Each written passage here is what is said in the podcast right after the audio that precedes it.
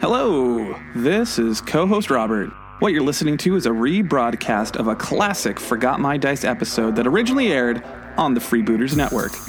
As always, this content is a year old and covers topics and news that have long since happened, but feel free to check out the show notes on ForgotMyDice.com, join our Patreon, and join us in the Forgot My Dice fans Facebook group. Enjoy the show. Countdown for blast off. X minus five, four, three, two, X minus one, fire.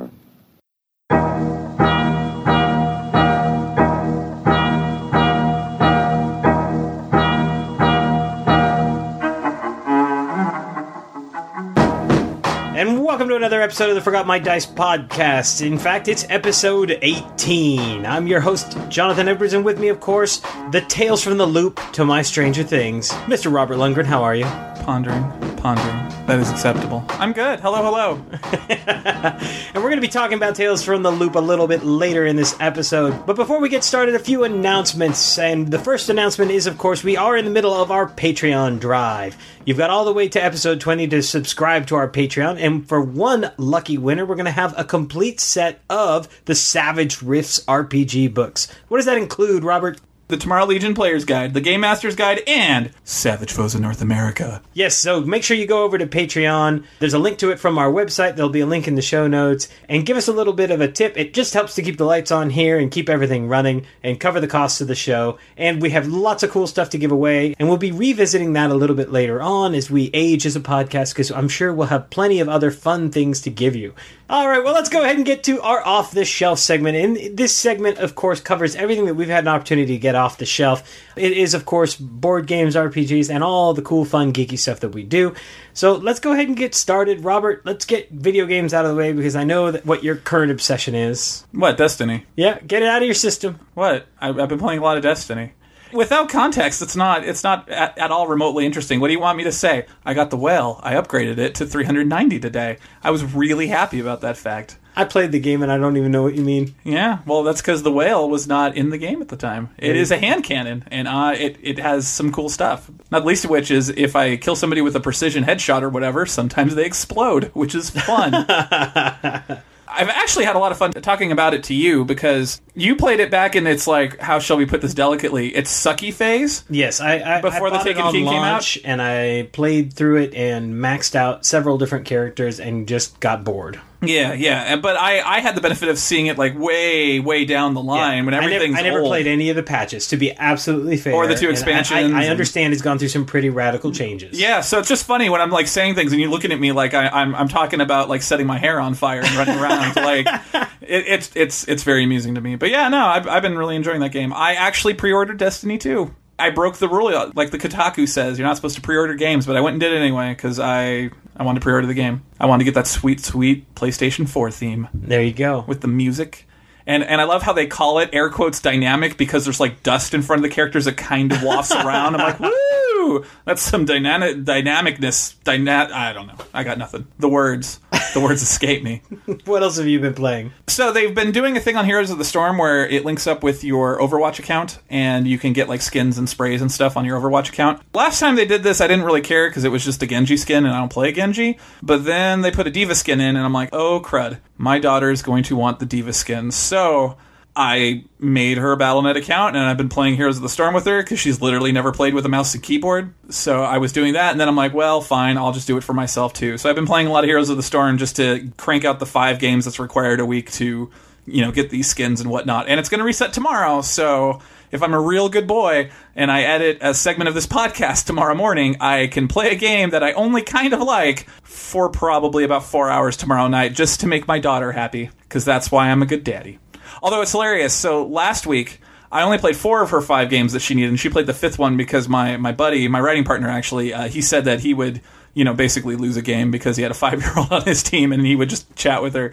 And uh, she got kicked from the game like five times because she didn't understand the concept of right clicking on enemies to make herself auto fire to like do stuff. So she'd like run in. It's like, I'm going to come help you guys. And then her character would just sort of stand there. And she was playing Nova, who has the ability to create like a holographic clone of herself or something. Yeah. So then the clone would just pop up and stand there because she wouldn't click on anything, and and then they would start losing fights. And so because she's heard her daddy smack talk on on so many games because I'm such a good parent, she goes, "What's up with this team? They're all stupid." My buddy had to point out, it's like, um, well, I'm on your team, and our other friend who's talking with us right now is also on the team. So you, you just kind of, and she's like, I'm not talking about you. I'm talking about these other people. And yeah, she was just smack talking. I'm like, oh, I need to watch my smack talk in front of my daughter because she's she's emulating it, and she does not know the correct context for trash talking. Because safe to say. She was probably the bad person on that team, getting kicked three times for not right. For me, it's been in my continued obsession with Battlefield 1. Um, I have recently gotten a little bit more into Battlefront. With the announcement of Battlefront 2, several of my buddies decided to finally get back into Battlefront, so we've been playing a ton of that. And that continues to be fun, but inherently flawed. I have very high hopes for the, the second game. In fact, one of my high hopes is that it's the first game coming from EA that's going to be written by the former writer from Naughty Dog who did the. Um, the Uncharted games. Mm-hmm. Amy, I think Henneman or Hennerman, or I think is her name. She's an amazing writer. She really gave those Uncharted games such great depth, and I'm really looking forward to seeing what she does in the Star Wars universe. So it's really, really genuinely exciting. You know, it's sad. I bought the PlayStation 4 with the three pack of all the original games, you know, in high res or whatever. Yeah, yeah, yeah, I haven't played them. Oh, haven't touched them. That's sad. Overwatch came out, and there you go. The funny part was, I remember when I first booted them up, like I was playing it, and my wife was like, "Wow, these graphics are really great." I'm like, "Oh, honey, honey." These are PS3 graphics that are just have larger textures. Just you wait, just you wait. And then we were. Pl- I was playing Overwatch the first time. She was like, "Oh, Yeah. oh, those are some real good graphics." I'm like, "There you go." I also started playing Grand Theft Auto 5 again. I played it when it first came out on the Xbox 360, but recently it went on ridiculously cheap sale on the Xbox Live Store. So uh, I picked it up and I've been playing through, and I'd forgotten just how absolutely clever the wit of that script is. I mean, it's just vicious Yeah, that's on my list. how it parodies. Uh, that's on my list if I see it for cheap. But I, I'm I'm working through my my Oh, it's well worth it. It's my, my, well my worth it. shame wall, my my wall of shame. You'll you'll really like the story. You'll really really like it. It's a very very well written parody. But yeah, that's about it for uh, video games. How about uh, from a book perspective? I see your reading list is getting a little chunky. Dude, ever, it's raining stuff. Yeah, I know. Me too. Me too. Yeah, yeah, it's bad. Okay, so let, let's let's knock this off. Uh, you got me Empire of Imagination, Yep. Tales from the Loop, which we're talking about now. Blue Rose came out, which I, I still have basically flipped through and ha- haven't had a chance to read. Uh, the Changeling 20th Anniversary PDF got released to the backers uh, just a couple days ago, so that's in my queue. Cthulhu Confidential arrived in print, which was good because I was having a really hard time reading it because the I, I probably should have gone and downloaded the, the revised print, but the very, very first print they sent me, just occasionally letters would be missing out of, the text, like in random words and places. Yeah, it was very hard to read because of that. And then, you know, but anyway, so now I got this book I probably should read because I bought it. Tales from the Yawning Portal, still haven't, I flipped through that too. A pretty, pretty thorough flip through, but still I haven't, haven't read that. Uh, Seventh Sea Pirate Nations got released on PDF. Seventh Sea uh, Nations of Thea Volume 1 got released. The Book of the Righteous by Green Ronin got released on PDF. Uh, you got me, or we got, or what? Actually, yeah, you went and picked up for me. Uh, Shadow War Armageddon. Yep. Which I flipped through and I haven't had a chance to read. Haven't had a chance to read it either. On top of that, it looks like the art book for Amonkhet is going to be out in July, and my Reaper Bones miniatures, which are I'm getting a gigantic dragon that I probably should assemble and paint. That should be coming in in the next month as well. So yes, I've just got, and, and I'm sure I'm missing books. Midgard's in there. A couple other things are too. So Yeah, my, my reading list has been absolutely over the top recently too. Um, I too read through Tales from the Loop in preparation for our deep dive. I've also been reading through a book on Gary Gygax, which I know you're tackling as well. And why, you may ask, dear listener? Well, that's because we're actually going to have an opportunity to interview the author of the book, Michael Witwer, on the next episode. that is So- the aforementioned Empire of Imagination. Yes. Yes. Yes, absolutely. I too have uh, paged through, but not really given any time to the the Shadow War Armageddon book, which looks fantastic. I actually was at the Warhammer store over in Round Rock today. Shout out to Scott. What's up? What's up, Scott? Um, they were playing Shadow War Armageddon, and I have to tell you, like, just the, everything about that rule set just looks awesome. It's just so trimmed down. I love that, that it's it's skirmish level. It plays extremely fast and extremely fun.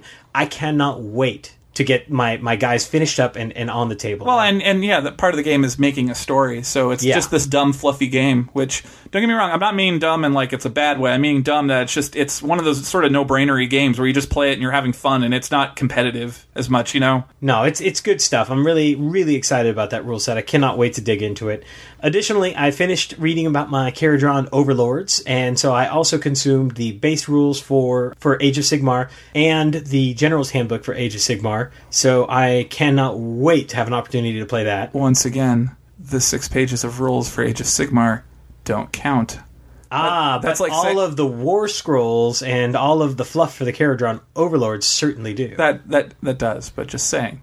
The General's Handbook I'll give you, but not not the pamphlet. That's like saying I read this totally awesome book in the waiting room at the doctor's office today. I also read the last two episodes of White Dwarf because there's a bunch of stuff on the Kharadron overloads in there. There you go. So it's been a, a, very busy couple of weeks from a reading perspective, certainly. Yeah, I'm just getting tons of role playing games, and role playing games are not one of those things you can kind of you, you have to commit to it. you have to really like read them. Yeah, no, I've, I've I've got quite a backlog that I need to get through as well in terms of role playing games, and I just got noticed that two or three more Kickstarters are going to be shipping in the next month or two, so I better get on my back. Yeah, and on top of that, uh, as we go through the year, uh, you know, the Yellow King RPG, the the Magic Shoe, Ars Magica Gumshoe crossover, and I know there was a third one I was looking at this year, and I can't even remember it now. Oh, oh, oh, Trinity, Trinity from White Wolf. Yeah, I, I've got Threadbare coming. I've got um, a couple different things coming. It, it's it, it's going to be a busy, busy year for RPGs. yeah, yeah. Now- Starfinder. If, Yeah, I'm looking forward to Starfinder. Yeah. I hate to say it. As, as much as I am not necessarily the biggest fan of the Pathfinder system, I am. I'm very hopeful because at least I know the system that I'll, I'll be able to step into Starfinder games pretty easily. And I also like that that is going to give us an excuse to whip out any sci-fi minis that we might have lying around and use them in in games, and that's always fun. Let's go ahead and transition. Uh, all this Games Workshop that I've been reading has actually also translated into a lot of modeling as well. I actually have three different Games Workshop projects I'm processing through and painting a little bit at a time. So let's start with the one that you and I are both working on. Let's give everybody an update on our Blood Bowl guys. yeah, we had a painting party, and then we forgot to tweet out a picture or even take one. we were kind of tired that night. Yeah, we were kind of tired that night. I, I ran out of steam when I'm like, I, I was deciding if I wanted to paint my, my orcs green or not because, you know, part of me is like, should I follow the stereotype or should I make them like Lord of the Rings, the, the movie colors? And then I finally was like, yeah, I'll just paint them green because they'll look better like that. And then I was like, oh, I didn't bring any of my green paints. And that, and then the wind was out of my sails. I'm like, oh, I am spent Yeah, tonight. I could tell that I got tired too because I started looking over my guys and I realized that half the leather straps I forgot to paint. That's a pretty good sign that I'm getting exhausted. So, yes, we continue to paint up, paint up our Blood Bowl figures, but actually, this reminds me of something I forgot to mention earlier. I've all been playing a ton of Blood Bowl on the Xbox too, and it's really interesting because the rules are the game, the the board game rules, except for one key difference uh, in regards to movement after you've been knocked down. In the board game, you get I believe, and, and if I'm misquoting here, please somebody correct me. I believe that after you stand up, you get half movement for that round. Mm-hmm. But in the board game, you get to stand up, and that's your action, and that character is then done being interacted with. Hmm. So there's a difference between the board game and the video game, and I'm not sure why that is, but it, it seems like a pretty drastic change from the. It might just be, rules. you know, the different environment. It might play better that way on the on the console than yeah. not. So, but but aside from that one rule change, all the rules are straight from the board game, Hmm. and it's been kind of nice because it's got let me really kind of wrap my head around, especially the the uh, concept of turnovers and and why dice are thrown, etc. So it's it's nice to be able to take the rules that I read and translate them into action. is it on the PS4? Because I know like the the uh, I don't know. the I don't. I Mordheim got it on game. the I know the Mordheim Xbox. game is on it, so I got it on the Xbox, but I I, I would imagine most of those things are are multi-platform. I'll have to go see if it's there. Now, but my other two projects that I've got going on, I've I've begun painting my Kharadron Overlord's frigate, and I've finished up one of the stripes, and I've now um, done a very base coat of white on the bottom of the ship to uh, start painting red. Because you were the one that said, "Hey, Oh, red pri- paint on black primer Yeah, is you, you prime black, so so paint white before painting red, and that makes a lot of sense. yeah. And then finally, I've got my Tau uh, Pathfinder team uh, half painted up. I'm, I'm actually getting pretty close to getting done with them. I just have I, I have all my base layers done. I just need to go in and do some little work and put on a wash, and they, they should be ready to go for our Armageddon games. Cool. I I have made a Tyranid. So with that modeling out of the way, uh, how about some board games? You and I have actually had a chance to play some things together. I know. Since we were reading an RPG this week, we just decided to play random stuff. So Yeah. we played uh, we played Pandemic, Yeah, which uh, was surprisingly friendly. it, it was it was that beginner's luck. We had that new guy. a coworker of mine came over. He'd never played any kind of modern board games before, so we took him through Lords of Waterdeep and we took him through Pandemic. And the, uh, The- Pandemic beginner's luck streak continues. Yeah, yeah. It was it was like wow, this was easy, and that was the funny part because like we're all these old hats at it, and we played it like the second time. Yeah. uh, a couple weeks ago, and, and it just destroyed us. And, and I was thinking, it's like, are we are we beyond easy mode now? And the game's like, nope.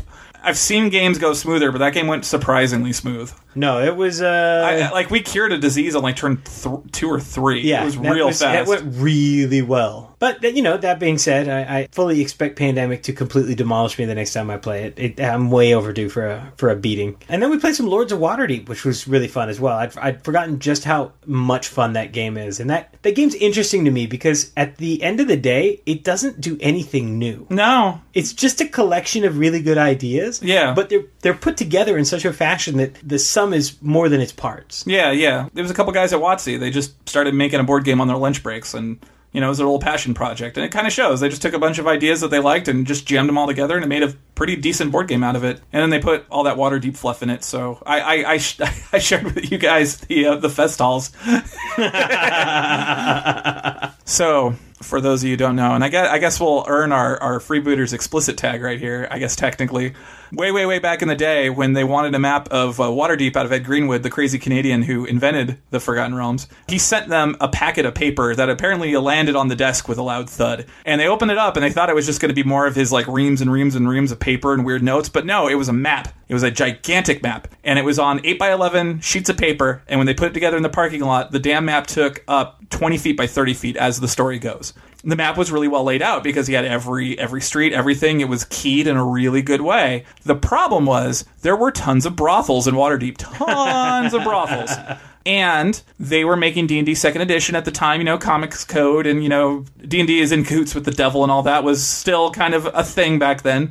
So they didn't really want to have brothels on a map because it might raise questions, you know, from angry parents. It's like, why are there so many brothels in my kids' game? The problem was they had this really good numbered map, and they're like, if we remove all the brothels, it's going to screw up the number key. And this was like before they had, you know, computers that could just do that and word searches and all that. So their their bright idea was, okay, well, what if we just replace the word brothel? Because I guess you know, replacing wor- uh, words in, in Microsoft Word existed at the time. What should we replace the word brothel with? And the word they came up with was fest hall.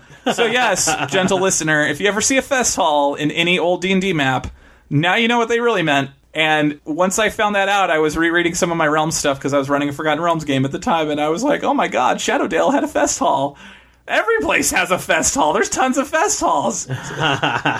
Beyond those board games, did you have a chance to play anything else? Yeah, I continued the playtesting. Oh, good time. Yeah, yeah, That's we, going well. Yeah, we delayed it a week because uh, the way the old schedule was set up, one of one of the problems was one of the guys who was in the game was going to be at a, a local uh, gaming convention and thus would be unavailable. Yeah. and the other one was it would be on the Friday of the Mondays that we record podcasts. So typically, I spend Tuesday, Wednesday, Thursday editing the podcast, and then we'd have to play on Friday, which means I'd have to come up with an adventure probably Thursday night, Friday, and not really have a lot of time to think about it because you know I'm I'm deep in editing mode. I'm like, you know what? If we push this back a week, it'll be on the off week, and then it'll give me more time to mm-hmm. do my my other hobbies and and then also think about the game and not just think about editing all the time. So yeah, it worked out. So yeah, yeah, we played another game of it and it went well, and it was our first real game. We made characters, and then now we we played a game, and you know we identified a few more every time I play that. You know, we identify a few things that need tweaking, and then again, Awesome. don't want to talk too much about it because I read that thing and cracked. I, I don't want to pretend that I'm, I'm actually doing something. Well, um, I also had a couple of games uh, make it to the table uh, beyond what you and I played. Uh, I got to play a little bit more Tavarua with the kids, which is the uh, surfing, board surfing game. game. Uh, you know what? It's an awesome game. It's super fun. I can't call it deep. I Growing was up, trying to explain that game to my wife the other uh, after I came back from podcasting, and I don't know how I got the Surfing Bird from it, but I did. and I. No, this was the day after. Yeah, it was the day after because my boys were awake, and so I was. I, I had Surfing Bird stuck in my head, and so I watched it because I'm like, I need to purge this from my brain. I'll just watch Surfing Bird. And so we get to the part of the Surfing Bird it's like Surfing Bird.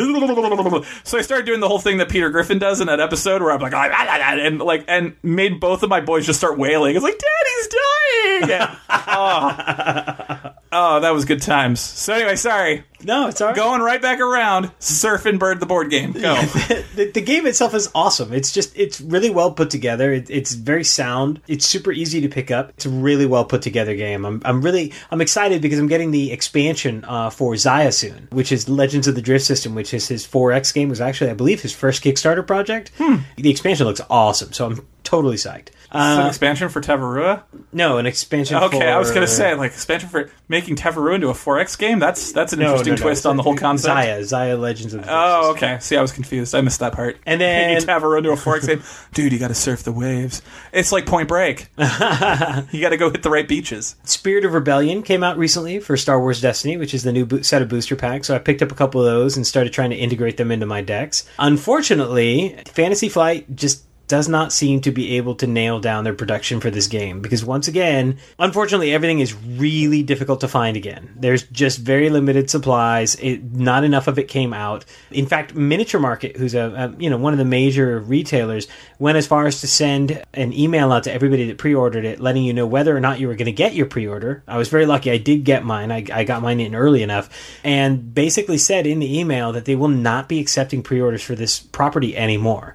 And that's a pretty big problem because they cannot guarantee any stock. Yeah, here's hoping that Fantasy Flight can figure out their production. It's the growing pains, there. man. Like making a collectible card game's rough. Yeah. I've seen so many people mess it up. Like Wizards makes it look easy, but it's not. No. Well, and, and, and the, the downside is here that, that now these first two waves are going to be very difficult to find, and that means that it's going to artificially inflate the value of a lot of that because Are they going to have like rotations like Magic? Are things going to go out of out of play eventually? I don't know. They haven't talked about anything going out of play, but certainly everything is very, very limited in its run. They basically have come out and said that they're only doing like two or three r- print runs of every expansion set, which is rough. I mean, that's just not enough to go around. Not the way this game has taken off. You know, I, I, I've noticed that in general, Fantasy Flight does that, especially with Star Wars, because I, I think they don't want to be left with stuff in the warehouse when if and when the license expires. yeah. I've seen that in just about every game because I remember X Wing is notoriously Oh, yeah, hard to get. yeah. So No, I mean they, they do a really nice job of continuingly uh, printing out new stuff, but they do not carry backstock.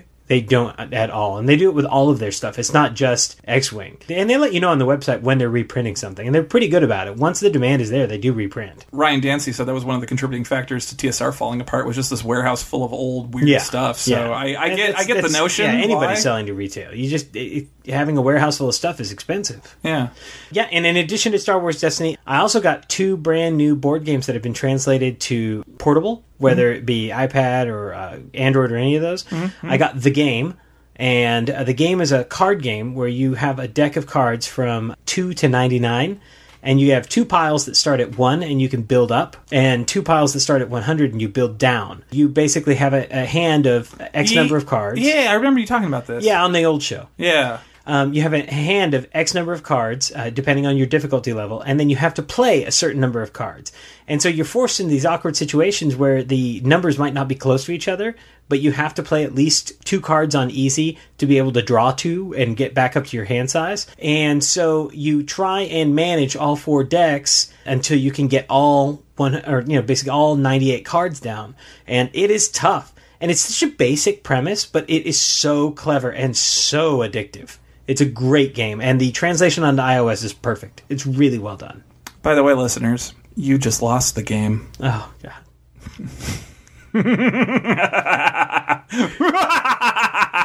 I feel like we need to put a public service announcement at the beginning of every episode just apologizing. For what, you may ask? Everything, all of it. I'm just we're just sorry. And then the other one is Tokaido. And the Tokaido translation, in my opinion, has fired the board game. Whoa, that's a bold statement. Yeah, no, it's it's great. So it is the board game. There is no difference in gameplay, but what it does is it brings just so much more flavor to everything because it's animated and, and fun to look at and it just you know there's zero setup time you don't have to shuffle anything it's just instantly dive into your next game it supports any player count it's just it it's fantastic it's the quintessential translation of a board game into digital format and it's it's must have and that's what we've had off the shelf. We'd love, of course, to hear what you've had off the shelf. So join all of our conversations on all of our digital outlets. And next up, the wisdom of crowds. After a short message from our sponsors. And now a quick word from our sponsors, Geek Nation Tours, and man, do they have an amazing tour coming up. This one all about Essen, a tour through Germany. Now, of course, it's all going to culminate in a fantastic couple of days at the Essen Game Show, which, of course, is legendary in and of itself. But before then, you get almost 10 days worth of activity all throughout Germany. You get to go to Munich, and in Munich, you're going to get a chance to play Dominion and be joined by Rodney Smith from the Watch It Played YouTube channel. And mind you, the entire time you're in Munich, you're going to be enjoying Oktoberfest, which is legendary in and of itself. You're going to get to see castles that inspired games like Castles of Mad King Ludwig. You're going to get to see all the areas that inspired places like Settlers of Catan. And you're going to get an opportunity to go through many, many German cities, learning all about both the country and all the games that it inspired. And of course, it all culminates with a bunch of days at the Essen Game Show, which is the be all end all of all European gaming. So take a look at geeknationtours.com for all the information on the Essen Tour. Do you have a tabletop, board game, miniature game, or RPG that you're going to release for retail? Or do you have an upcoming tabletop Kickstarter that you're about to launch? We would love to interview you for a future episode of the Forgot My Dice podcast. Send us an email to fmdpodcast2016 at gmail.com to schedule an interview.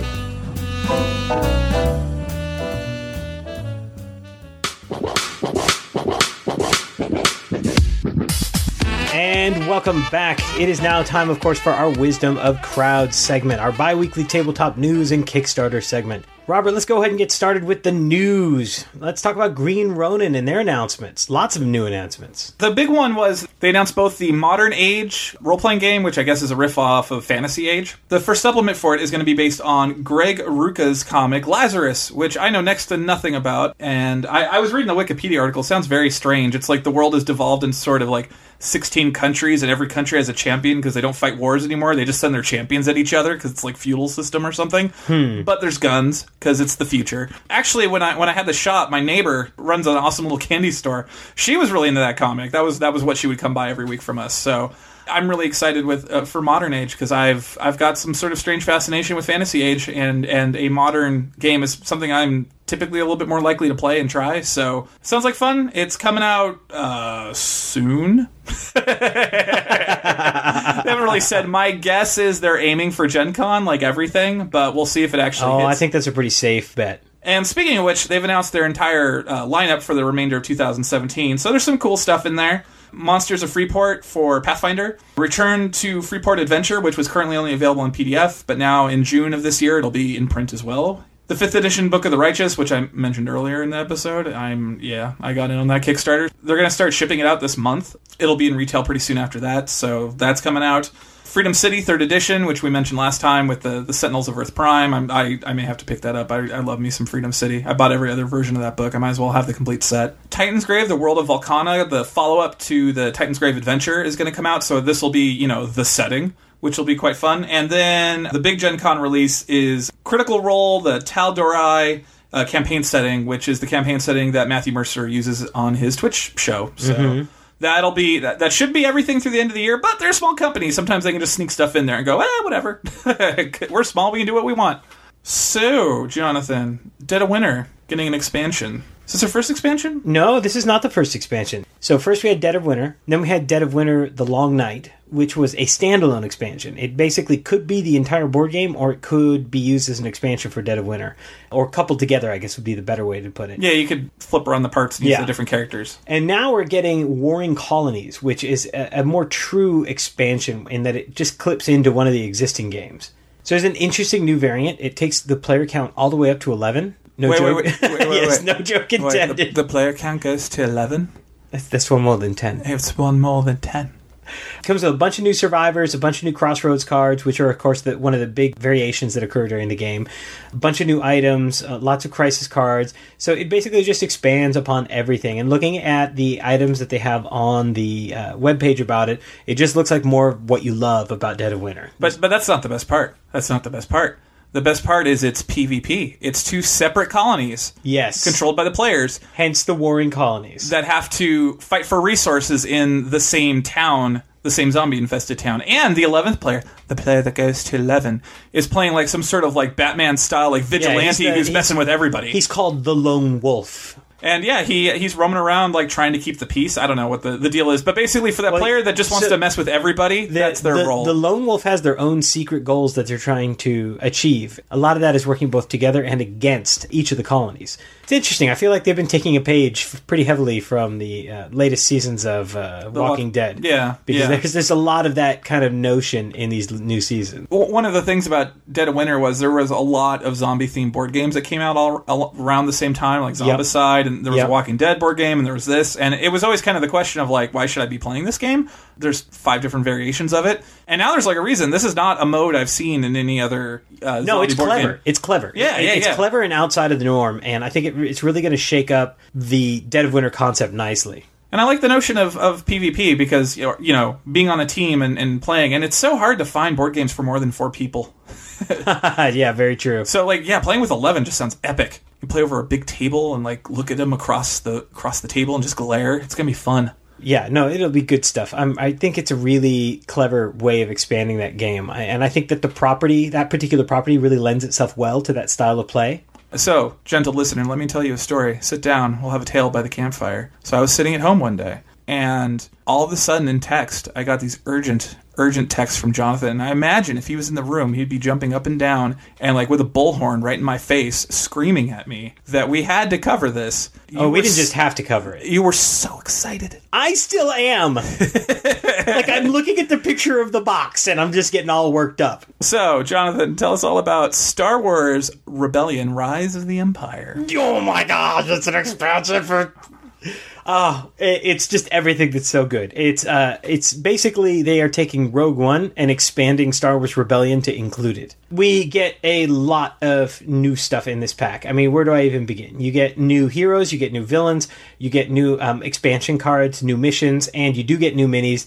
There's the Interdictor Cruiser, which is the star destroyer that has the big gravity wells on it to prevent people from escaping into hyperspace. There's new um, land units that are based on the tank. The U wings are there.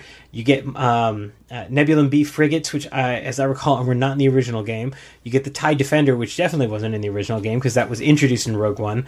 And yeah, you just get a bunch of new stuff, and it's all based around Rebellion, which is super awesome. So, Jonathan, anything about real soon, Blizzard soon, or Steam soon on this guy? Well, it's Fantasy Flight. Uh, Fantasy Flight is very nebulous about the release dates, but that being said, when they start publishing stuff, that's a pretty good indicator that it is right around the corner.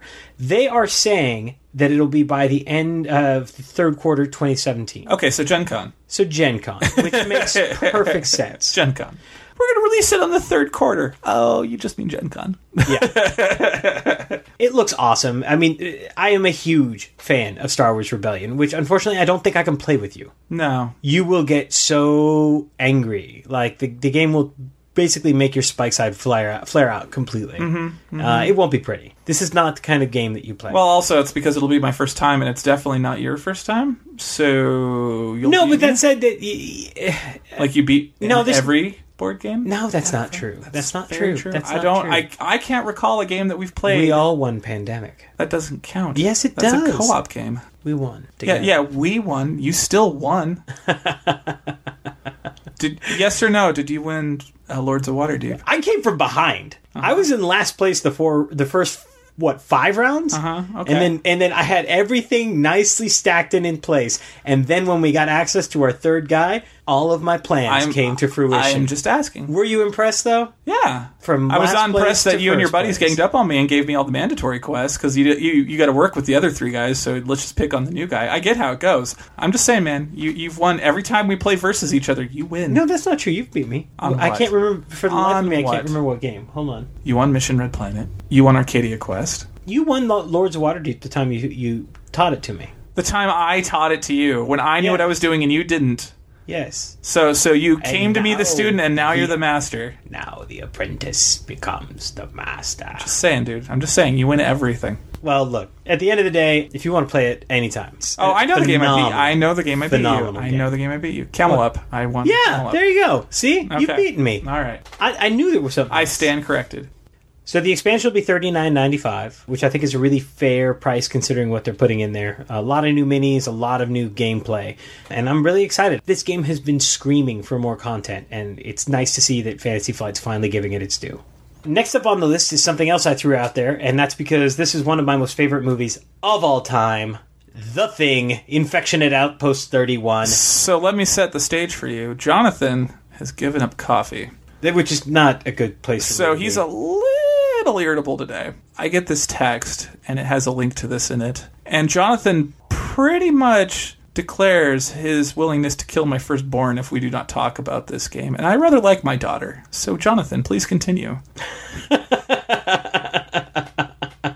All right, so let's talk about the thing. First of all, it's one of my most favorite movies of all time. It's John Carpenter's arguably greatest movie, and mind you, this is the man that gave us Big Trouble in Little China. So I'm just throwing that out there. Looking at this, it looks fabulous. There's a map of the outpost. There's the. Is it the American or the Norwegian one? this is the American one. Okay, cool. So it's the it's the movie. Yeah, it's the movie Outpost 31, and so you get all the different rooms from the outpost. You get the helipad as an escape vector and stuff like that.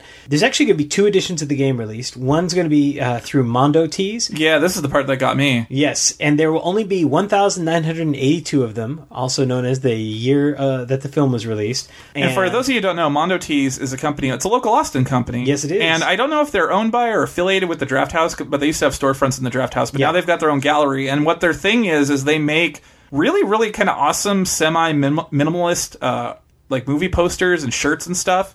And they just sell them, and it's all just nostalgia. And, and you know, they're, there's a, there's a lot of 2001 shirts, and man, do I want 2001 shirts. But yeah, yeah, yeah. It's good times. Like Mo- Mondo Tees makes really good quality, you know, prints and art stuff. They're going to redo all of the art for this game in the uh, the special edition, and I am really looking forward to that. And the special edition comes with a bonus enamel pin for those of you who like your pins. And it's going to come with an art print, I'm assuming, of whatever the special art is going to be. And it's going to come with a couple extra miniatures, which Robert likes miniatures. yes, So I- I will really- be trying to get the Yeah, I wonder if you could roll edition. into, dude. I wonder if it's like a good excuse to roll into their gallery and go and go just check out the gallery, and then it's like give me give me my board game name drop. name drop what what. So yeah, yeah. It's like I'm Jonathan from Forgot My Dice. I'm here for my board game. I'm kind of a big deal on the internet. There must be 15 people that listen to us every week. Wait, I know that's not true because we had to roll D30 for our contest. Yeah, that's true. Whoa, but some of them were doubled up, so Well, um, the game itself. so at least 15 people listen to us. Well, the game itself sounds awesome. It is a um, hidden traitor game, which is sounds perfect, right? Mm-hmm. I'm sure it's probably going to borrow pretty heavily from some of the best hidden traitor games if if they're doing it the smart way, right? You, so you'll, you'll look at your Battlestar Galacticas, etc. You move around the station, and while you're moving around the station, you are trying to collect items to help you survive, etc. It's just looks just like a board game version of the thing in all the right ways. I'm really stoked. So it's a collaboration between Project Raygun and Mondo. Project Raygun is a design division of USAopoly. And it was launched. That's right. We talked about time that. we was- talked about. yeah. Pro- that's why it sounded so familiar. Yeah, yeah, yeah. This is one of the first things they're coming out with. Nice. Yeah, yeah. Nice. Uh, it is the first thing they're coming out with, I believe. I was a little hesitant when we covered that. I didn't know if it would work. I don't even know if I left it in the show. Come to think of it, maybe we cut that segment. But man, Yeah, it's good stuff. teaming up with Mondo Tees, that was that was just a smart move. All right, well let's uh, continue on down the highway. Take the off ramp over into Kickstarter news. A billboard's up ahead, Jonathan, and there's some news bites. All right, so first off, in the last episode, we talked about Torg Eternity, and we said it would be out by the end of April. Uh, we lied, like the next day. they they they uh, they they're like, nope, just kidding. They're going to push it to the end of May because they want to work on the stretch goals a little bit more and have more awesome stretch goals. So okay, I'll I'll, I'll wait for better stuff. that sounds like a plan. So. I guess at the end of the month, remember all that stuff that we said about Torg Eternity in episode 17? That only more so. Second news bite. Uh, set your calendars. Zombicide the Green Horde launches May 30th. Probably right at the same time for this Torg Eternity, actually. So, yes, get your Zombicide with Orcs going. May 30th, set your watch. It's a really awkward time for our podcast, so I don't know if we'll end up covering it next episode or episode 19. We'll, We'll- we'll see how the timing It'll it'll out. it'll happen. We're, we're going to cover it one way or another. We're gonna cover it one uh, way or the mostly other. because I'm a huge Zombicide fan. Right, and right. I think Black Plague was the best thing to happen to Zombicide. So we're either going to cover it next episode and no next to nothing, or we're going to cover it the episode after and go like, "Rush, it's almost done by the time you hear this." Let's get into our full games that we're going to take a look at. And the first one is Trade Wars Homeworld, the Xterra edition. First of all, the art in this game is classic sci fi spaceships. I mean, this is Ralph McQuarrie. This is all the great stuff that we saw in the 70s and 80s. I mean, just the art is fantastic in this game. Secondly, you get plastic cubes in five colors. Take that, King of Tokyo. Yes, uh, the game is primarily a, a, deck builder, and one of the neat things about the the game is that you actually get to build your ship from uh, different card types, and so that gives you access to uh, a variety of different ship designs that you can play as, and that interacts with your deck as you play it. It's reasonably priced too. Twenty nine dollars gets you the the Trade Wars Homeworld uh, copy, or thirty nine dollars gets you a premium variant. The premium variant gets you faction dice and planetary expansion and the plastic cubes. Does and, it give you the plastic cubes? Uh, yes, both give you the plastic. They should have held out for the more expensive one for the plastic cubes because that that's what sells it right there. The the premium dice get or the premium version gets you these premium faction dice, which are, are tied to the different factions, and a, a planetary expansion that has just a bunch more cards, 140 additional cards, including 60 mission cards, 80 colony cards, and even more custom planetary dice. That's Trade Wars Homeworld, uh, the Xterra edition. That is the the core deck building game, plus the option, should you decide to uh, purchase it, of the expansion. All right, well, moving on. Next up on our list is what, Robert? Okay, so wow, there's a lot of storytelling going on in this episode. We're like a role playing oh, podcast. All right, so let's hop in the DeLorean and travel back to the past of 2007. Margaret Weis of Margaret Weis and Tracy Hickman fame of the, the Dragonlance novels and fantasy awesomeness in general. Uh, he decided to start up his own RPG company, and so the first thing he got was the Serenity universe, and so he made the Serenity RPG, and that I remember that one was really good.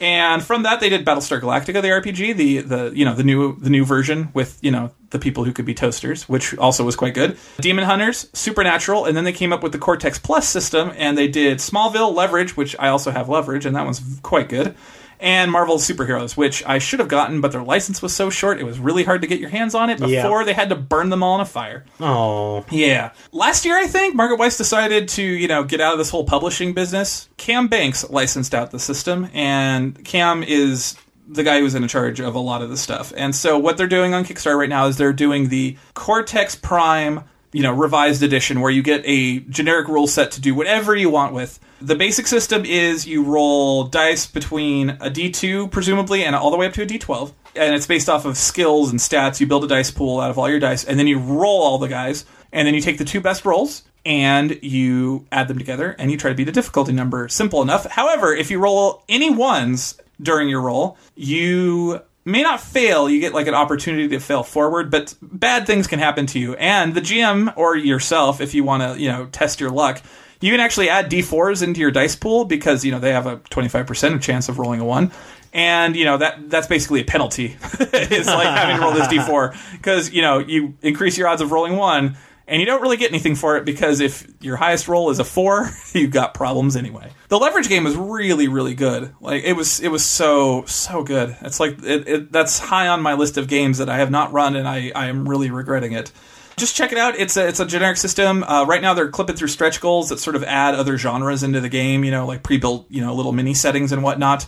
And yeah, no, it looks really cool, and everybody's backing this because because one of the ways that we cheat to, to find Kickstarters is I follow a lot of like industry people on Kickstarter, and a ton of industry yeah. people have covered this. Yeah, like, that screenshot got, you sent me was nuts. Yeah, yeah. So it's it's really surprising how many people have backed this. So you know, you really do have to pay attention when the likes of John Wick back a project. Because that's the thing. I, I I'm I'm not a very smart person when it comes to these Kickstarter things. I just stand on the shoulders of geniuses, and and right now you're standing on the shoulders of six geniuses, at least from my last count. So yeah, it's pretty impressive how many people are backing this that are you know industry vets and whatnot. That is the Cortex Prime RPG now on Kickstarter. Should be and it's clipping. It's funded. It's clipping through stretch goals, and it's like every other RPG ever. There are a ton of backing levels. Yeah, they they've got to get that figured out one day. It works for RPGs. I don't know what they do, but anyway, you can do the the one dollar. I want to get on the backer kit all the way up to the up to the hundred dollars. Get a whole bunch of stuff, everything for 35 bucks you get the the book and you can get it all, everything on pdf for for $25 you get a softback version of the book and for $10 you can get on pdf so it's it's a pretty cheap buy-in if you just want to check it out so once again cortex prime now on kickstarter follow the link in the show notes Okay, Jonathan, tell us about Moa. Is there a story? Because there's been a lot of stories today. No, no real story. Uh, I mean, the, the the big thing is this is a Martin Wallace game, and when Martin Wallace makes a new game, I sit up and I pay attention because he makes some really good games. Study in Emerald is is amazing, and in Moa, you it's a fantasy interpretation of a clash between the native bird species of New Zealand and mammals. First of all, the first thing that catches your eye is the art in this game. The art is is phenomenal, fantastic. It's just beautiful. They've got some really nice, interesting fluff around them, and then the board itself is a a version of New Zealand that's been diced up into twelve different pieces, different territories, and players can take actions in one of the two active terrain types. Each of those different territories has a different terrain type, and that's determined by cards that are dealt. Martin Wallace makes really good games. So I, I, have not had a chance to dive super deep into the rules, but uh, knowing that it's a Martin Wallace game tells me everything that I need to know. That it's going to be solid, well balanced, and, and a fantastic game. At this time, it's doing okay. It's sitting at just shy of eleven thousand dollars. It's going towards eighteen. It's coming from Ape Games. I've had a, a couple of Ape Games Kickstarters make it to me, and they produce a really nice, nice finished product. It's really not expensive either. If you backed Dino Rush, which I did, then you can get the game for thirty-seven dollars. Uh, if you backed Petrichor, which is another game that they published recently, you can get the game for $37. Otherwise, you can just get the game for $40. You can also get Moa and Petrichor together in a bundle for 92 Once again, that's Moa by Martin Wallace and Ape Games.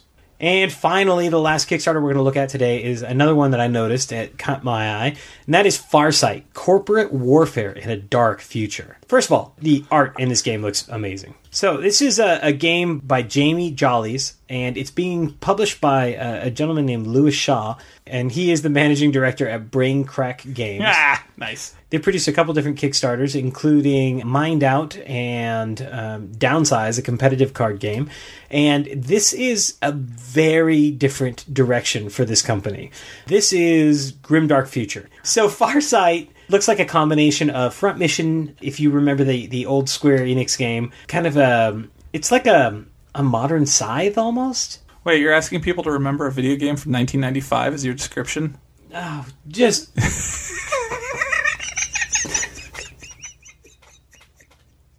You know, this really reminds me of that latest Stone Temple Pilots album I just listened to. Sand in the Vaseline? Yeah, that's right, buddy. You know, it's a real rockin' album. Never mind. Just came out. Does that remind you of this game?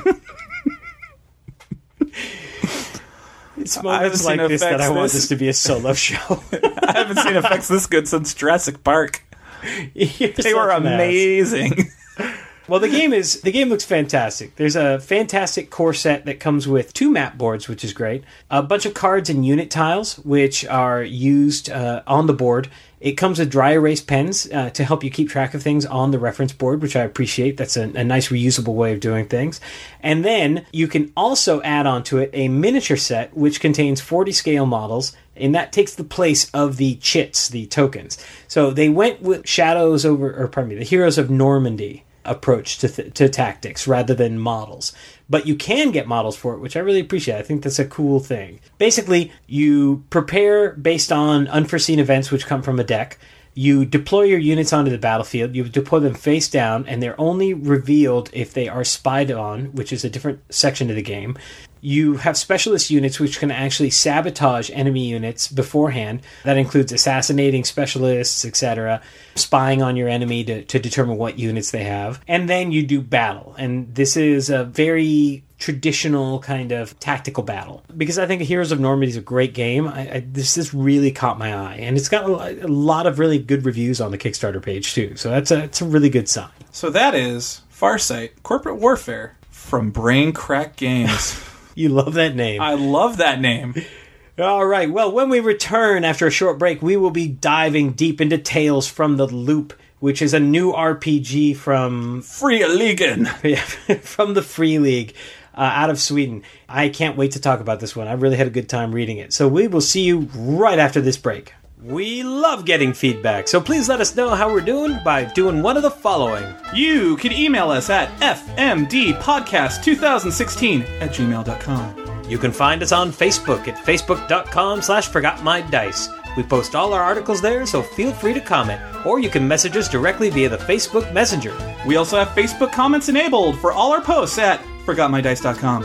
You can also message us or tweet us on the Twitter. Find us at Forgot My Dice. You can join us on the Freebooter Network message boards. Find your way there by going to freebootersnetwork.com and click on the Freebooters Forum. If you like the show, the best way for more people to find out about us is to give the Freebooters Network a review on iTunes. Lastly, for those of you listening from the depths of interstellar space, make sure you turn your controls 18 degrees to the left and flip the intensifier disc on and off again.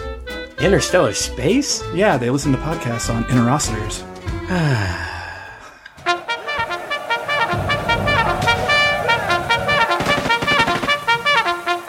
Captain, come in! It's a war zone out here! The trolls are about to overrun our position! There's casualties everywhere! No one can have a decent conversation without exploding into flame wars! I understand, sir. The other Mont and I are trying to hold them back, but no matter how many we ban, they just keep coming back in greater numbers! Captain, tell my wife. I.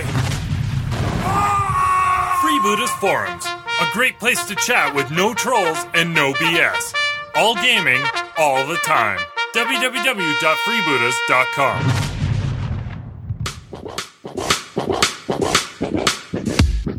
And now it's time for our deep dive. And today's deep dive game is Tales from the Loop. And Robert, go ahead and run us through Tales of the Loop.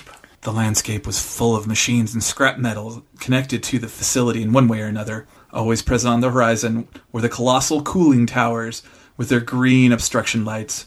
If you put your ear to the ground, you could hear the heartbeats of the loop, the purring of the gravitron, the central piece of engineering magic that was the focus of the loop's experiments.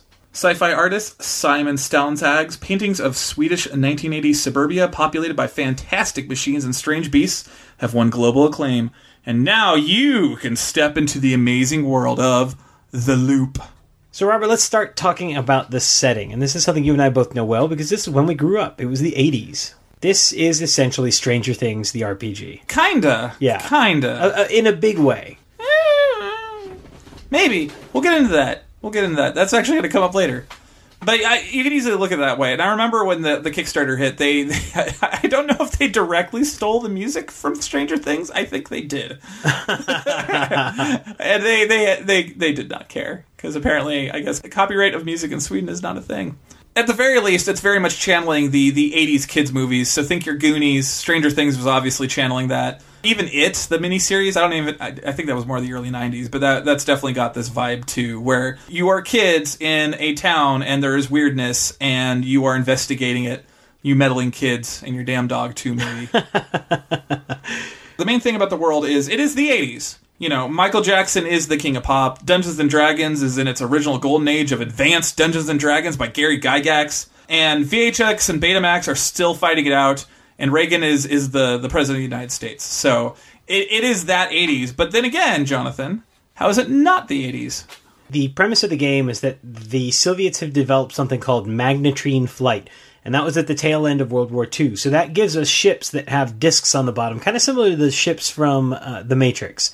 So these propel the ships through the air, basically defying gravity, and they follow the loops of the magnetic field, and they only, for whatever reason, work in the northern hemisphere. Yeah, they say they kind of work in the southern hemisphere, but you can't build big ones. You got to build like little ones, Yeah. more like skiffs. So So in the 60s, the both the US and Sweden make these huge particle accelerators and start to do a bunch of different experiments. And that serves as the premise for the loop because whether you're playing in the Swedish setting or whether you're playing in the American setting, you are playing in the town right next to one of these particle accelerators. It should also be said that there's a lot of robots in the game because at some point in the game's past, the a Japanese company has figured out how to get them to balance right, and so there's all these self-propelled, self-gyroed balancing robots. and, and intelligent robots too. Yeah, like some, AI is a some do have AI. it is the 80s it, it's everything that you think of like pop culture wise you know madonna all, all that all that stuff all the movies of the 80s they, they kind of pretty much say all of that still exists It's just the world itself is in a lot of ways much more futuristic, but then again, I mean they're still using VHS and Betamax, which is bizarre. So it, it's it's a very kind of anachronistic setting, but I, I really dug it, and the the art in the book is what really sells this setting. It's fantastic because you see all of these pictures of you know kids, and next to these just you know just cool looking robots, and the whole art of the setting and and just the art that the this RPG is based on is just so evocative and just Yeah. like just gives mean, you like 50 first of all- cc's of imagination right to your brain. Yeah. First of all, I mean, just the artist's ability to render scenes is amazing. Uh, from from a composition standpoint, where he's capturing aspects of the world like innocence, uh, just because of the way that, that the image is composed or the way the children are posed. And then it's kind of funny because you'll see like a 1980s Volvo in all its square boxed goodness and it's being serviced by a giant servo arm coming out of a, a machine. Or it will be uh, you'll you'll see a, a classic big rig from the '80s, and what's on the back? Oh, a giant stored up walking tank. It is a it's a very weird setting, and basically the artist we mentioned, Simon Stalenhag, he did an art book called Tales from the Loop, uh, which was actually kickstarted uh, quite a few years ago. And one of the stretch goals for that Kickstarter was to do this RPG. So now this is the RPG that's come out. So the art art for it is just it's amazing. Like I we we can't stress that enough. No, no, And, and, really. and the cool thing is it's got a very consistent vision because all of the color pieces in this game are by that one artist. The book has a very very consistent vision of what it, what it wants to be and it, it communicates that just throughout very very well. And I Yeah. love I love the flying boats. Oh no, the, the flying boats are, are, are very clever and they're very well designed and they really you know they, they show off the futuristic aspect with with still anchoring themselves very firmly. Yeah, because it the looks like old old stupid tugboats, but then they have all those weird discs on the bottom yeah, that make and them they're float. floating. Yeah. and but they they actually produce an ad for the tugboats in the uh, in the game on page thirty three. If you're if you have a, happen to have a copy in front of you, and the ad is awesome because it is pure nineteen eighties. yeah, it's pretty amazing. It's a numbered list of why reasons why this item is awesome. I mean, it's, it's beautiful. they give you two settings in the book. They give you a Swedish setting, which is the Malarian Islands, and the loop is situated on one of the islands, and they give you like the town and where everybody lives. It's very, very well detailed. And then the U.S. setting is Boulder City, Nevada. And interestingly, both of these places are real places. Uh, the the Swedish islands exist, and there's people that live on them, but none of the, the town names match up. Although the roads do, which I found pretty pretty good. I like I like little details like that. And then Boulder City obviously exists. That's where people built the Hoover Dam. Yep. in America. So I read that Wikipedia page for fun after I got done with the book, and yeah, reading about Fun that. facts about Boulder. Yeah, it was pretty cool. So, but they give you a chapter on both of the cities, and it's really nice. They they tell you about them. They tell you what people were doing, what the weather's like. And that's actually been one of my favorite parts about reading the book because they do such a good job of showing you what life was like for some, for a kid in the 1980s in both countries because they really nail the American aspect of it. Yes, they do, and, I can being- only assume yeah, since they are Swedish. Swedish, yeah, you'd think that, it, and the, the juxtaposition of those two viewpoints is fascinating because kids are kids no matter where they are. yes, I definitely took that away from it, but life in Sweden is just so much different during that era. I wouldn't even call it different. It's just it's it's like looking at it through just a slightly different lens. You know? Yeah, yeah. yeah. It's it's the same thing, but there's just something that's you know Swedish about it. I guess like living in an IKEA. I don't know. The part you didn't read because I, I didn't let Jonathan read the whole book because I, I told him if he ever wants to play this game with me, don't read the adventures in the back of the book. So I did not read the adventures. That was good. But the cool thing about the adventures is they do give you both ends. So the adventures are written from the Swedish point of view, but at- anytime they mention a character name or a place, in brackets, they will say where that place is in Boulder City. So, you know, instead of having, you know, weird Swedish name that's hard to pronounce, you know, they'll just say, this is Maria, Maria Walls or whatever. I, you know, the, I, I thought that was, that was nice. And also in the adventures, they have maps because they'll show you where the locations are because a lot of the adventures have you moving around Boulder City or the islands. And they produce both maps and they, they give you exactly where all these places are. So and the maps, by the way, are awesome Yes. because um, both in the font that they chose and the way the map is laid out. The moment I looked at the map, I was like, "Oh my gosh! I, I feel like I'm looking at one of my parents' National Geographic maps from the '80s. It- it- they're perfect." Yeah, and the map is double sided. It's got Boulder City on one side, and it's got the islands on the other. And you could see that in uh, on our show notes. I, I took a picture before we recorded tonight of our books with uh, both maps side by side, so you can see both sides of it because we both got copies of the book, so it was very handy in that regard. The section about life and the, the 80s stuff was really, really well done. I, it, I really it, it quite does a it. good job setting a scene. Yes, yeah. So let's get to the basic mechanics of the game. So basic mechanics are, are pretty straightforward. You build a dice pool of d6s based on What- one of your four attributes, and those are body, tech, heart, and mind. If you have a skill attached to that attribute, then you get to e- build an even larger dice pool. So, for instance, body has things like sneak, force, and move, which makes sense. Yeah, most of the skills are pretty self-explanatory. Yeah.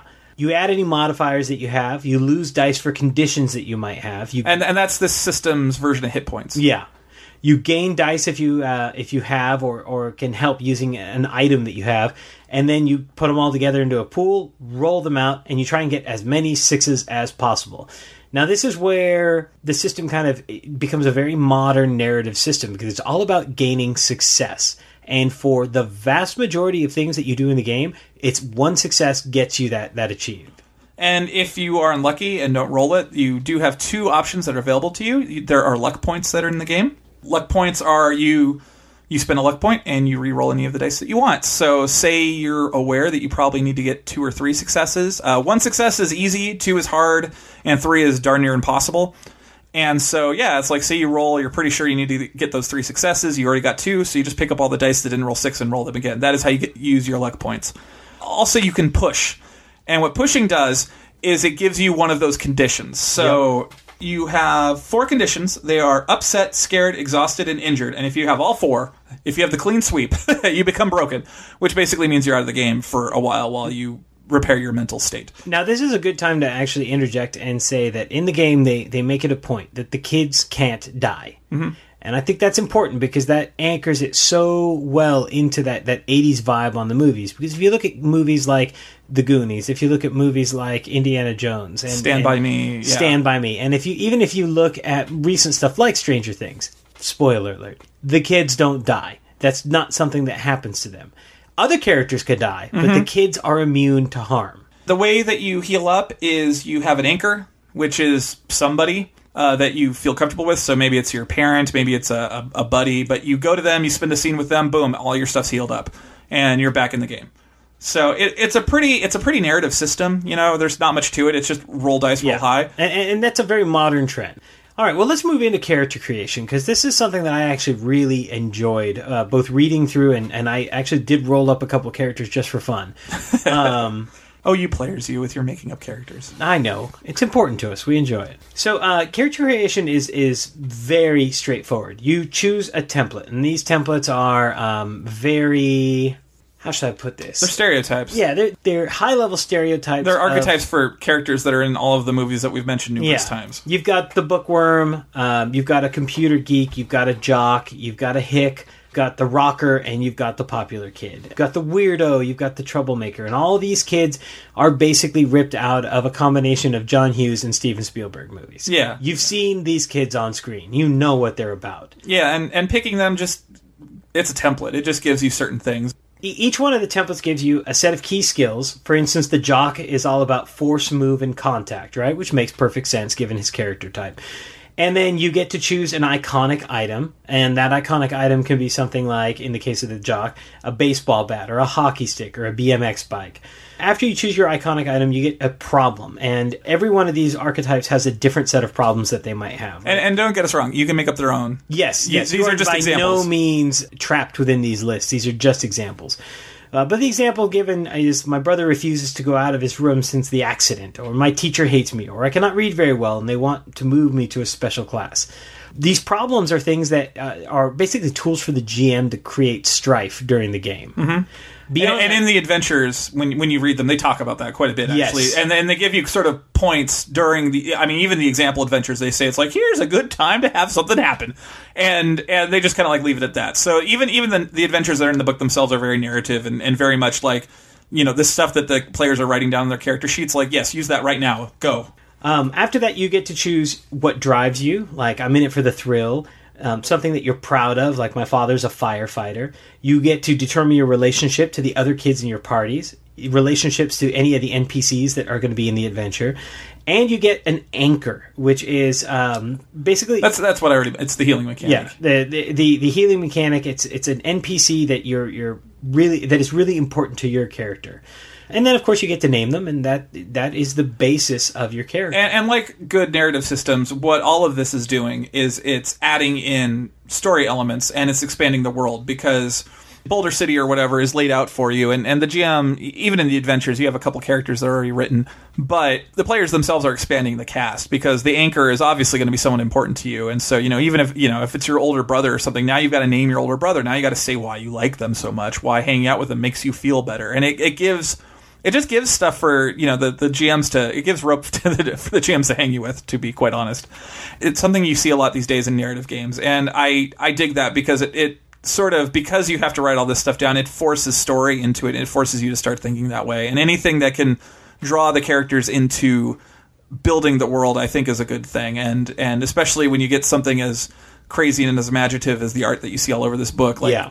shoehorning your characters into that is is just a good idea.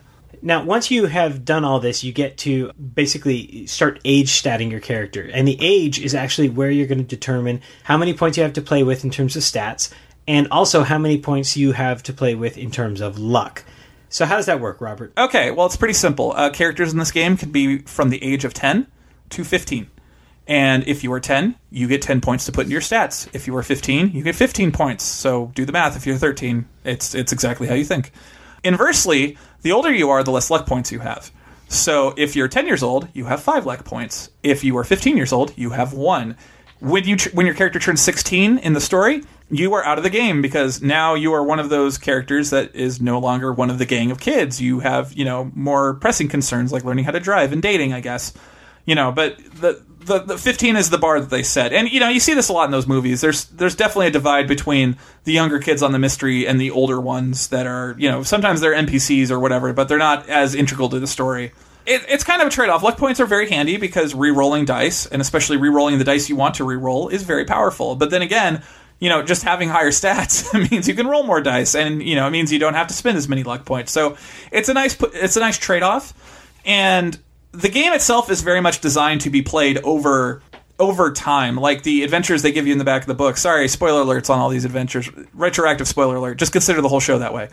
Um, those take place over a year. The game itself has an inherent time limit set to it and the way that they set up the game it really encourages you to stick to that time limit that you know four adventures give or take sh- should take up a year's worth of time and so your characters are going to age out and eventually retire or whatever.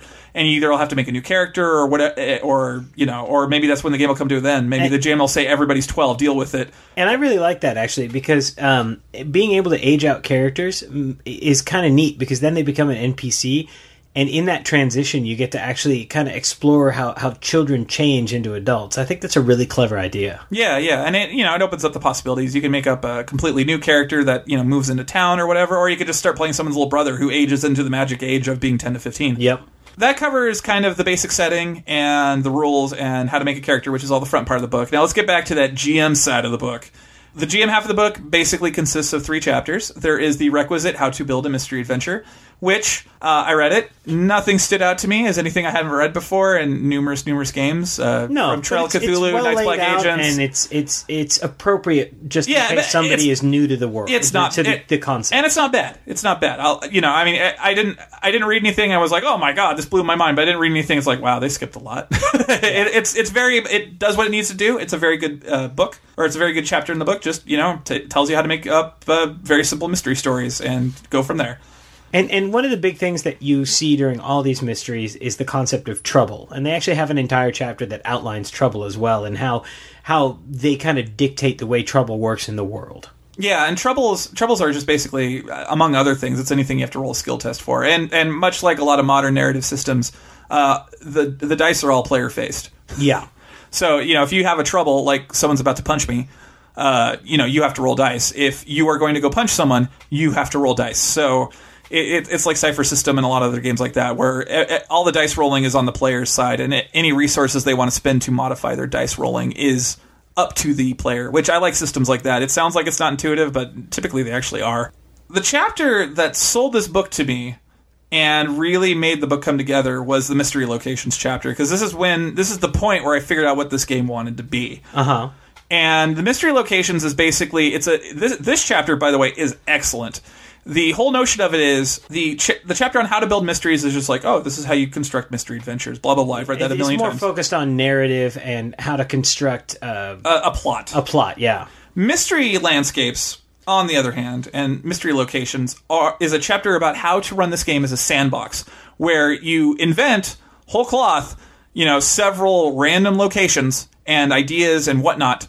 And you just sort of let your kids run around town and possibly experience some of these things and sort of like lay down this list of like, oh, you know, there's this haunted house and oh, there's this weirdo who lives over here and, you know, whatever. And you let the players dictate where they want to go. Yeah. And having come off of uh, the Dracula dossier, which is another sandbox game, like th- this chapter, it, it's just it's really good. I don't even know what to say about it. It's really good.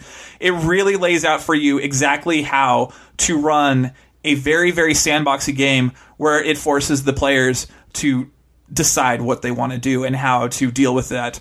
And some lessons, I, as I was reading it, I'm like, I wish they had some lessons I learned from Night's Black Agents in here. Uh, the key one being try to just stay a step ahead of your characters. So instead of just kind of like letting them go nuts in the beginning, this is what I'd recommend: write a intro adventure w- with a very specific plot using that previous chapter, and then at the end of it, just kind of introduce the craziness of the town, and then ask your players where do you want to go next session, and then let them decide, and then then you come up with the adventure so you're not coming up with stuff on the fly. That's just the easiest way to run it. Hint, I don't think they talk about it in there, but regardless, that chapter is excellent. Like the whole way to construct a sandbox, they get really well. Yeah. And and here's the here's the best part. I, I, I read that and I was not thinking Tales from the Loop. I read that and I was thinking I'm going to try to use this in my D and D game because that's been my latest thought experiment. And it, that that's how good this chapter is. It's not just good for this game; it's good I for running this, anything. This chapter really defines the system. yeah, uh, in a major way because you can take the lessons learned from this chapter and take that core system, and you don't necessarily have to be in this alternate 1980s. You could be um, in basically any movie you wanted to be in. And, and, and acting that out with the kids. Uh, but the first one that came to mind was Monster Squad. Like, I think Monster Squad would make a perfect RPG. Uh, it it does take place in the 80s, but it doesn't take place in these 1980s. No. Well, this sandbox chapter gives me everything I need to really allow that to happen, and I think that's awesome. And, and that's the thing. It's the the rules part of it is very very rules neutral. Like there's not a lot that's directly tied into the system. So just using it anywhere is is is really really easy. It's a it's a very very good chapter. Like it's a very very where Dracula Dossier was a very high level. This is how you run a sandbox game. This is a very good introduction on how to run a sandbox game, and it was amazing.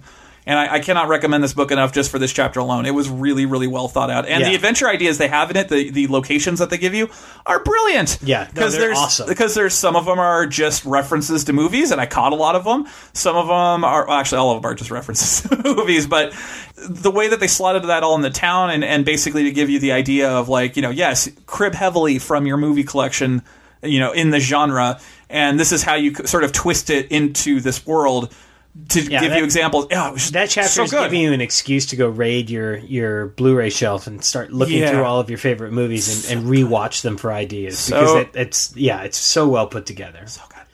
Now, at this point, we move into the chapters that we're not going to talk about, which are the pre-made adventures uh, in the book. Yeah, I think I've already mentioned everything I can. Uh, like I said, they're it's cool because they give you the Boulder City stuff, they give you the Isles stuff, they give you Swedish names, they give you more of American names. There is a complete storyline there from A to Z. It takes place over one year, and it's it, it would make a very satisfying mini campaign. The intention of all of the adventures is you can play the first three, uh, probably in about a session, and then the final one should take two to three. And yeah, it's it's got an interesting world. I think the original art book followed this narrative based off of the art being very tied into what's going on. Uh, I'm not sure. I didn't actually ever buy the or, or even read the original Tales from the Loop art book, but It makes me want to. yeah, I it does. tell you. Yeah, yeah, it does. I, I, I, I, I thought I was clever because I was like, I'll just get this RPG and then I won't need to get the art book. Ha ha ha ha ha. And then I was like, I think I need to get this art book. Yeah. So- some of my favorite are the the portraits of what is obviously uh, you know winter in Sweden and there's dinos running around. Yeah, that's a thing. I, I want to know what's going on there. Yeah, yeah, yeah. That's an adventure. Yeah, that happens. So, so no spoilers in general. I mean, the adventures were were fine. I, I, I none of them struck out as me as like insane genius, but none of them were bad either. They were for what they needed to be. They were very good. It gives you a very good, basically mini campaign to run over the course of you know probably six to seven sessions. Which you know, honestly, ninety percent of the games I run, that's about as long as they last anyway. Yeah. it's very rare that people are motivated enough to go beyond that. So playing to that strength, I don't think is a bad thing. And the only time you don't see, uh, I think, s- I think the artist did some of the art, uh, the black and white art, but I'm not sure he did all of it. So, but I actually, well, that'd be easy to see. Where's the what's the artist credits in the front of the book? Never mind. Okay, so checking the credits like intelligent people do. Uh, yeah, no, Simon did all the art. So yeah, even the black and white stuff is his. So yeah, no, no wonder this book has such consistent tone. Yeah. Well, and, and that's another thing that we can definitely bring up. I mean, just generally speaking, from a design perspective, the book is very well laid out. Um, I think it, it follows a real logical flow. It really does a good job of teaching you mechanics within context, and I think that, that that chapter that we called out on on world building is amazing. Just the highlight of the read. Like from the, the the point of view of like just you know reading everything from you know how to make a character, the Yeah. the setting stuff. Like finishing off with that was just like the knockout punch. like it was like it just nailed it. Like it was it was so good. I think overall the book is is phenomenally laid out. I think from a graphic design standpoint, it's just nothing short of perfection. Everything is clear. It gives plenty of play examples right where it needs to. It does a really good job of laying out callouts in boxes and whatnot. And I think it just has so much fluff throughout, just to kind of give you that '80s vibe. It's just it's really well done. So now now we get to the the review section.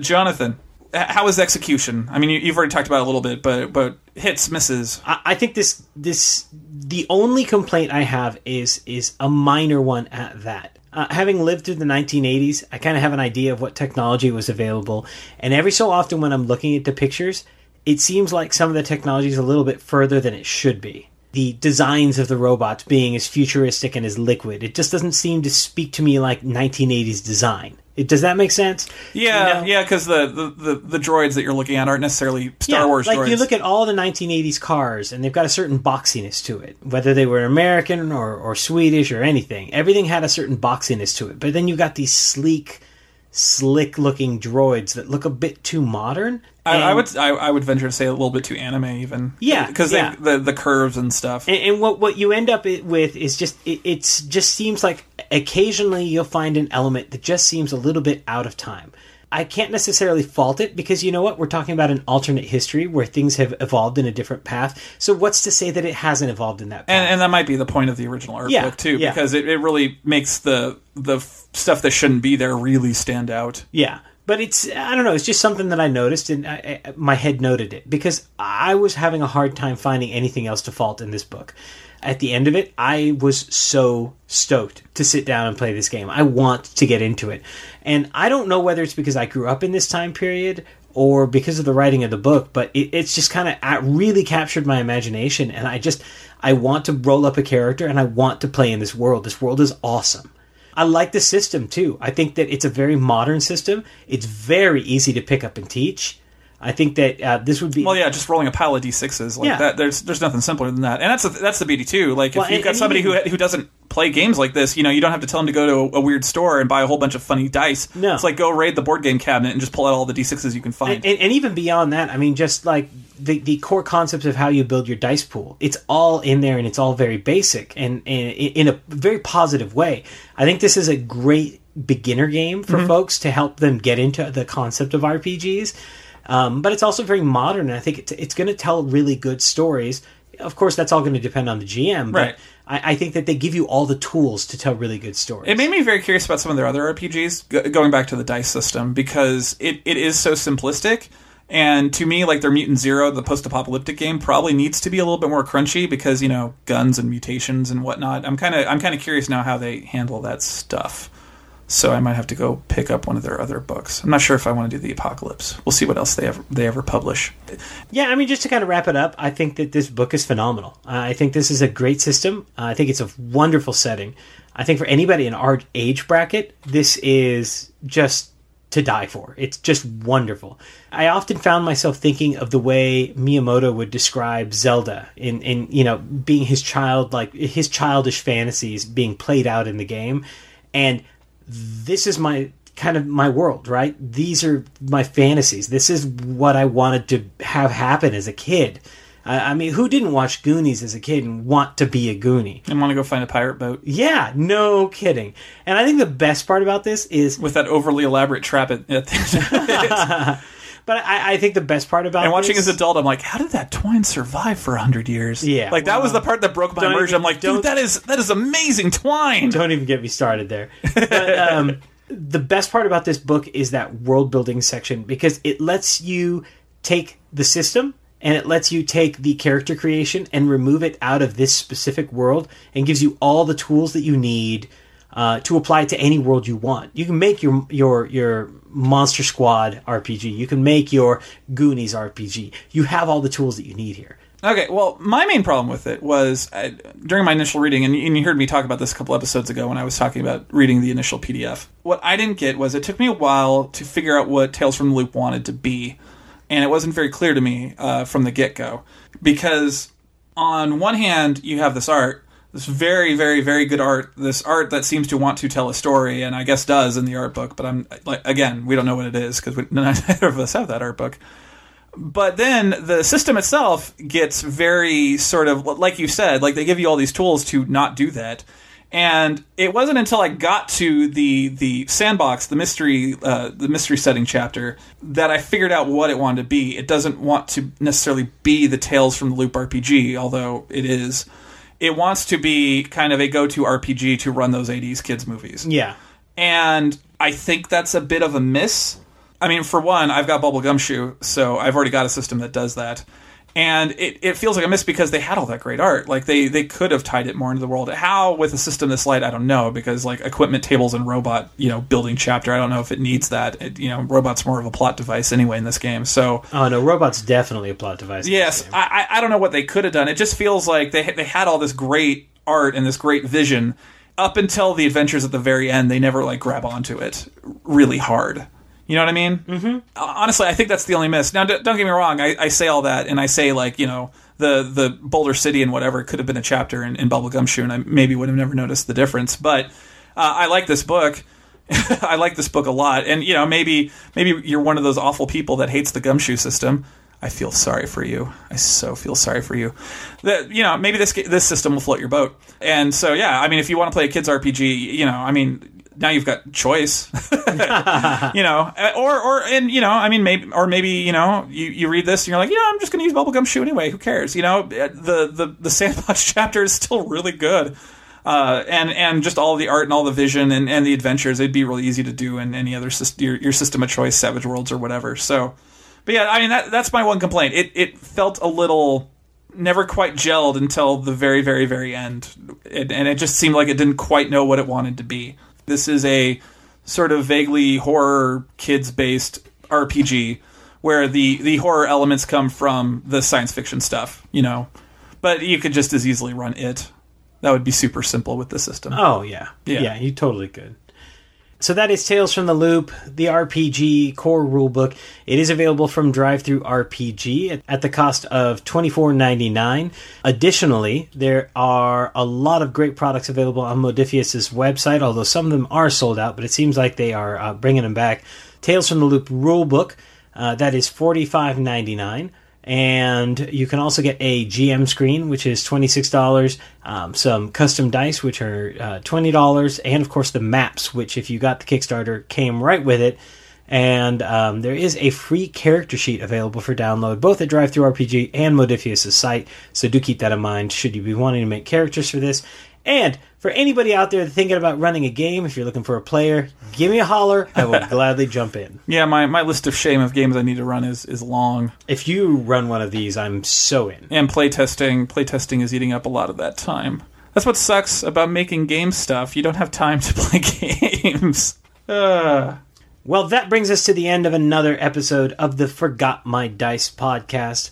Lots of good stuff discussed today. Uh, as always, we want to get you in touch with us, so hop online and grab any of our digital outlets. We are available, of course, on the Freebooters Network, where we have some fantastic forums.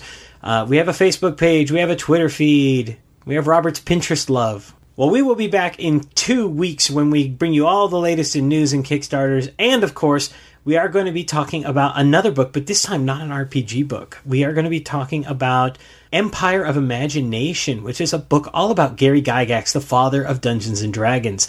Uh, and we are actually going to be having an opportunity to chat with the author, Michael Witwer. So definitely check us out in two weeks when we come back with that.